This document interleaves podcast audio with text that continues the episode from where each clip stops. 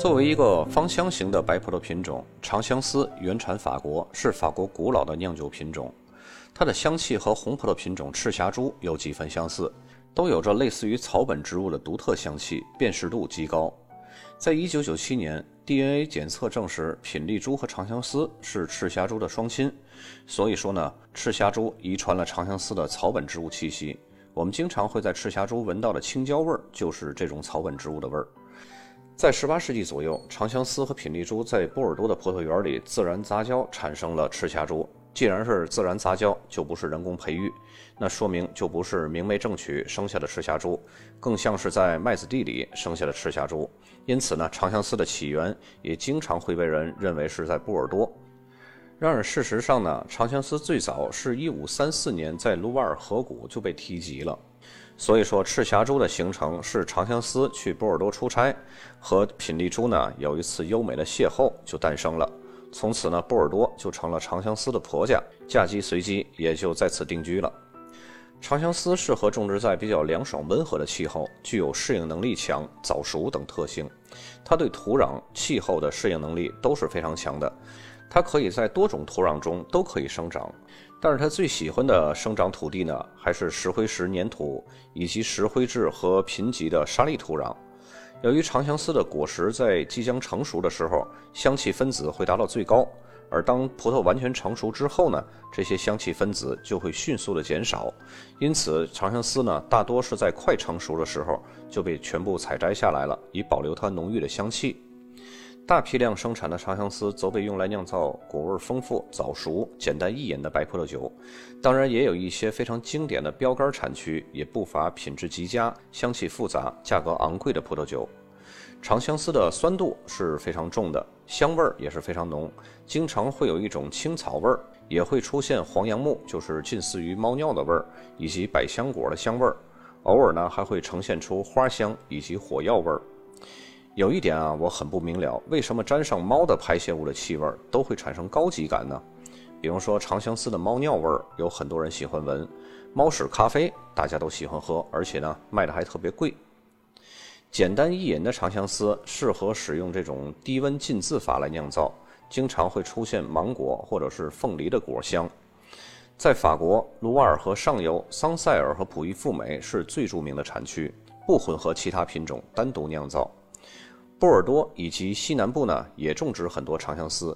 但是经常会和赛美容混酿。佩萨克莱奥良是波尔多地区最著名的产区，所产的长相思呢，大多都是经过橡木桶发酵培育，口感圆润，而且耐久存。长相思也是波尔多地区酿造贵腐甜酒的必不可少的一种葡萄品种，但是因为它香味太浓，只会少量加入混合。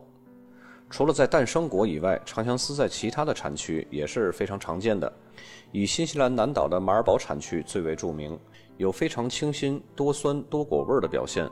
在澳大利亚和美国加州这种气候更加温暖的地区呢，长相思则会表现出更为浓厚的一面。在不同气候条件下生长的长相思所酿的酒呢，都是具有各自非常强的辨识度。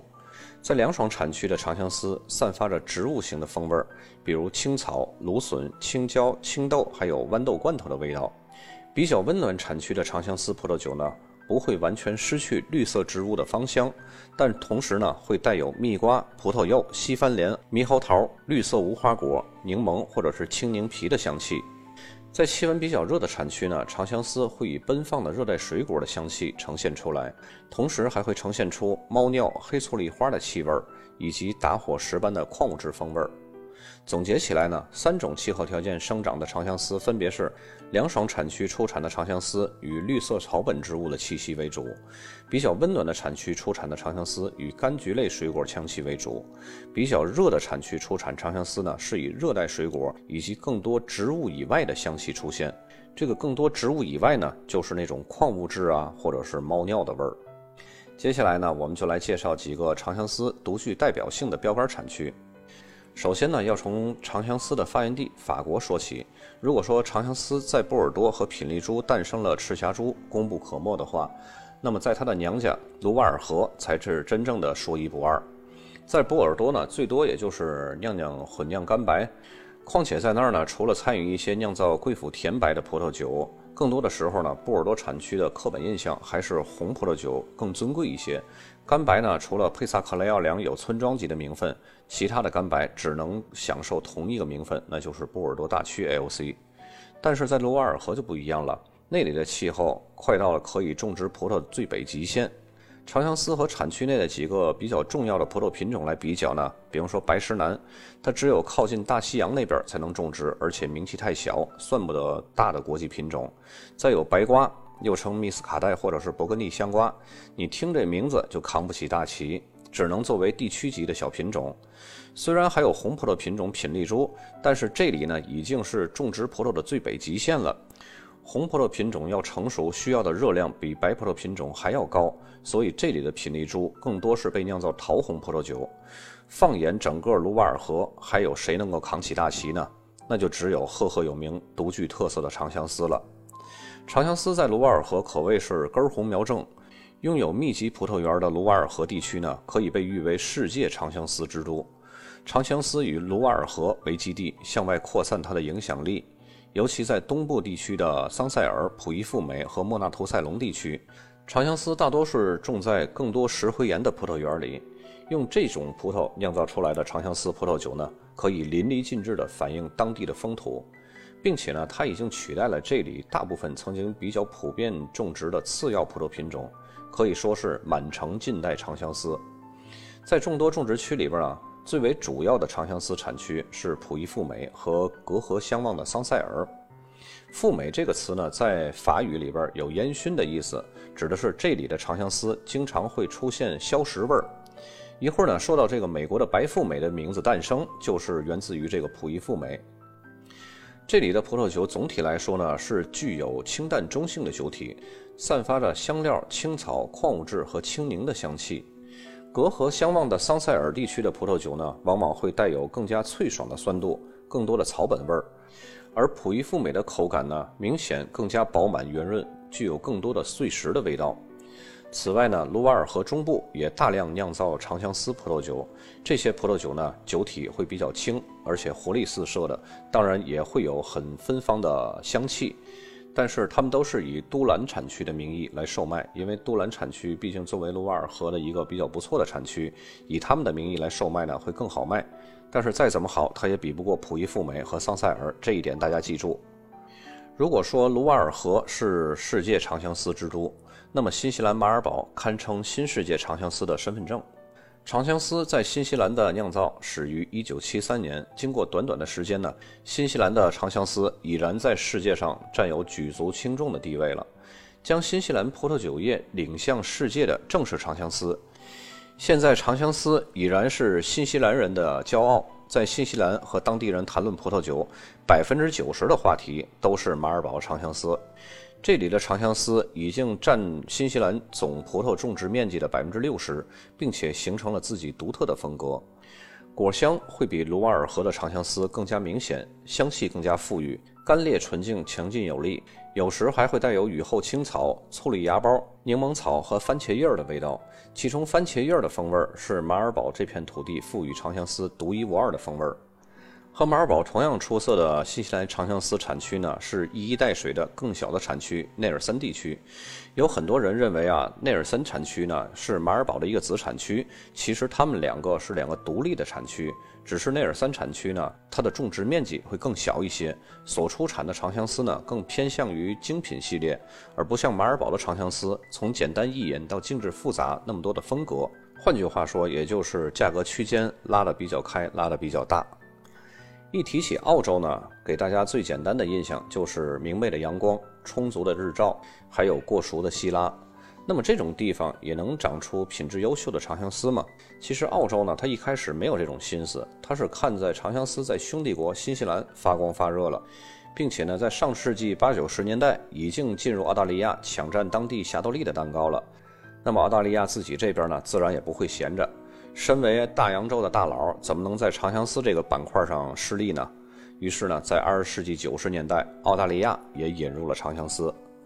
一开始种植这个品种的葡萄园啊，气温过于温暖了，没有表达出这个品种的特色。但是经过不懈努力呢，人们终于找到了一些适合长相思生长的产区。虽然这里的长相思不及新西兰的那么浓郁，但是呢也会别具特色。比如说南澳的阿德莱德产区，那儿出产的长相思呢就非常的精彩。充足的阳光、凉爽的气候使得阿德莱德山区呢，它的长相思风味饱满。然而根据海拔的高度和微气候的不同呢，也会赋予长相思具有显著的醋栗、草本植物和热带水果的典型特征。西澳的玛格丽特河，它那儿的长相思呢，经常会和赛美容混酿，颇具波尔多的混酿风格。SBS 和 SSB 是两种根据赛美容和长相思含量的不同而区分的混合品种名称。说到这儿，跟大家普及一下这两个缩写的全称。长相思的名字两个单词的打头字母是 SB， 大家不要因为这个长相思名称的缩写而对它有任何的歧视啊。然后赛美容名字的打头字母呢是 S， 所以呢 SBS 所含的长相思含量比较高，口感是比较酸爽的，而 SSB 呢所含的赛美容含量比较高，经过橡木桶熟化之后呢，口感会更加圆润饱满，具有更多的复杂性。莫宁顿半岛也是澳大利亚比较出彩的一个长相思的种植产区。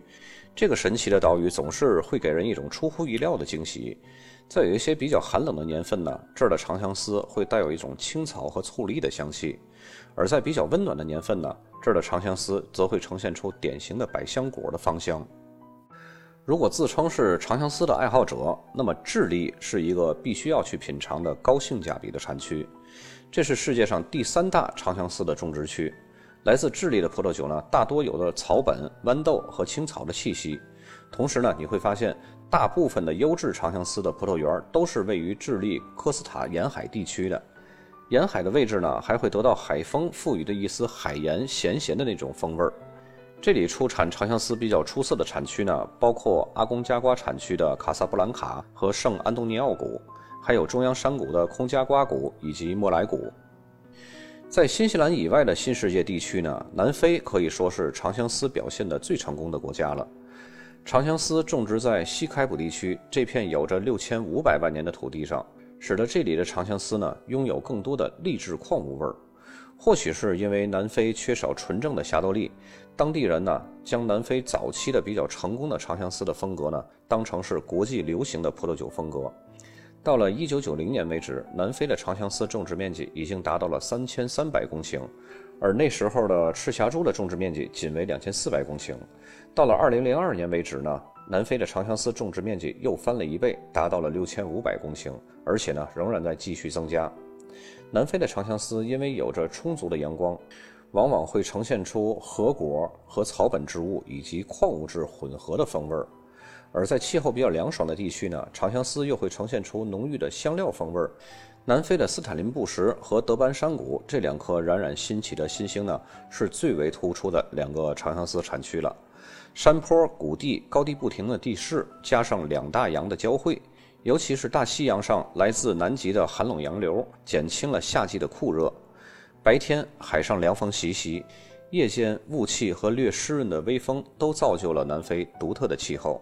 让长相思这个葡萄品种可以更好地表达自己应有的热带水果、醋栗和无花果的香气特点。也有部分长相思呢，经过陈年后会衍生出辣椒的风味。说起白富美，人们第一时间就可以将思路聚焦到美国的加州。它的定义是指那些用长相思葡萄所酿造的，一般经过橡木桶陈酿的葡萄酒。这种风格和定义呢，是由美国葡萄酒之父罗伯特·蒙大维首创。在20世纪60年代，美国的酿酒师很少考虑用长相思来酿酒，因为市面上的长相思葡萄酒呢，几乎都是甜型的风格，缺少骨架感和细腻的口感，给美国的消费者留下了非常不好的印象。并不是由于当地人不想酿干型的长相思干白，而是由于美国加州大部分的地区呢，气候太温暖或者是太热，不太适合保留长相思喜欢凉爽气候的草本植物的特性。直到1968年，美国传奇酿酒师罗伯特·蒙大维决定尝试来酿造像卢瓦尔河谷长相思一样优质的葡萄酒。于是呢，他开始仿照卢瓦尔河谷的栽培方式和酿酒方式，并且呢，将酒放置橡木桶中陈酿。最后终于成功地酿造出既带有卢瓦尔河谷的风格，又带有自己个性的干型长相思葡萄酒。由于罗伯特·蒙大维受到卢瓦尔河谷朴伊赴美的启发之后呢，就想到了一种区别于人们印象中甜美长相思的标记方式，于是呢命名为白富美。自从那以后呢，白富美就越来越受消费者的喜爱了，因为名称中有富美这个词儿，所以呢这一系列葡萄酒是不允许出口到欧洲的，除非换一个名字。就像美国国产的起泡酒也可以在当地叫香槟，但是只能在本地出售，因为世界各地但凡是叫香槟的起泡酒，只能是法国香槟产区出产的传统法起泡酒。白富美干白呢，经常会经过橡木桶的酿造和熟成，所以大多都会呈现出明显的橡木香味，同时呢还会有青草、芦笋、香料、甘草的气息。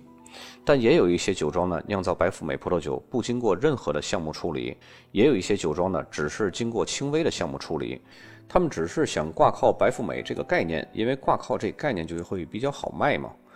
说到这里呢，很多刚入酒圈的朋友可能不太清楚白富美和长相思的区别，那我在这儿呢，着重给大家划分一下。白富美其实就是长相思葡萄酒在美国的另外一种说法，两者几乎都是一样的，都是用长相思葡萄品种酿造的，而是在美国这个特别喜欢创造概念的国度里面呢，会有一些细小的差别。首先一点，白富美是美国的专属称号，而长相思呢，全世界都可以通用。第二呢，名称意义不同，白富美不是葡萄品种的名字，而是葡萄酒的名字，它是用长相思酿的酒，而长相思呢，则是葡萄品种的名字。第三一个呢，就是风格不同，白富美经常是经过橡木桶陈酿的，常会带有很明显的烟熏味和橡木味，而长相思葡萄酒呢，不一定都经过橡木桶陈酿。然而白富美葡萄酒作为一种标新立异的风格呢，它具有很多的独特的特点。首先，它没有限定风格，既可以是干型葡萄酒，也可以是半干或是半甜型的风格，但大部分呢还是以干型为主。同时呢，白富美葡萄酒在法律上也没有强制必须要经过橡木桶，但是呢当地人约定俗成，几乎所有的白富美葡萄酒或多或少都会经过橡木桶陈酿。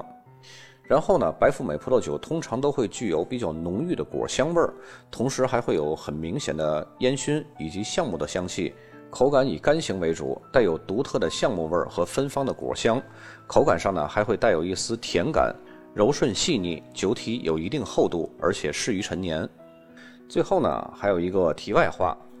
这是和美国的白富美不相干的啊，但是也是美国的事儿。美国的第一摩拜酒庄效应酒庄，这个大伙儿应该都知道，对吧？但是大家知道它也产长相思吗？肯定很多人都不知道，因为它的长相思很有限，每年只产300多瓶。但是它的长相思一直是蝉联美国最贵的干白，同时呢也是全世界最贵的长相思，税前的均价可以达到4万块钱以上每一瓶。这种东西呢，大家只是当作谈资了解一下就好了，因为我们根本不会去花4万块钱买一瓶根本不能陈年很长时间的，而且呢没有经过橡木桶熟化的长相思干白。本期节目就到这儿，咱们下期再见。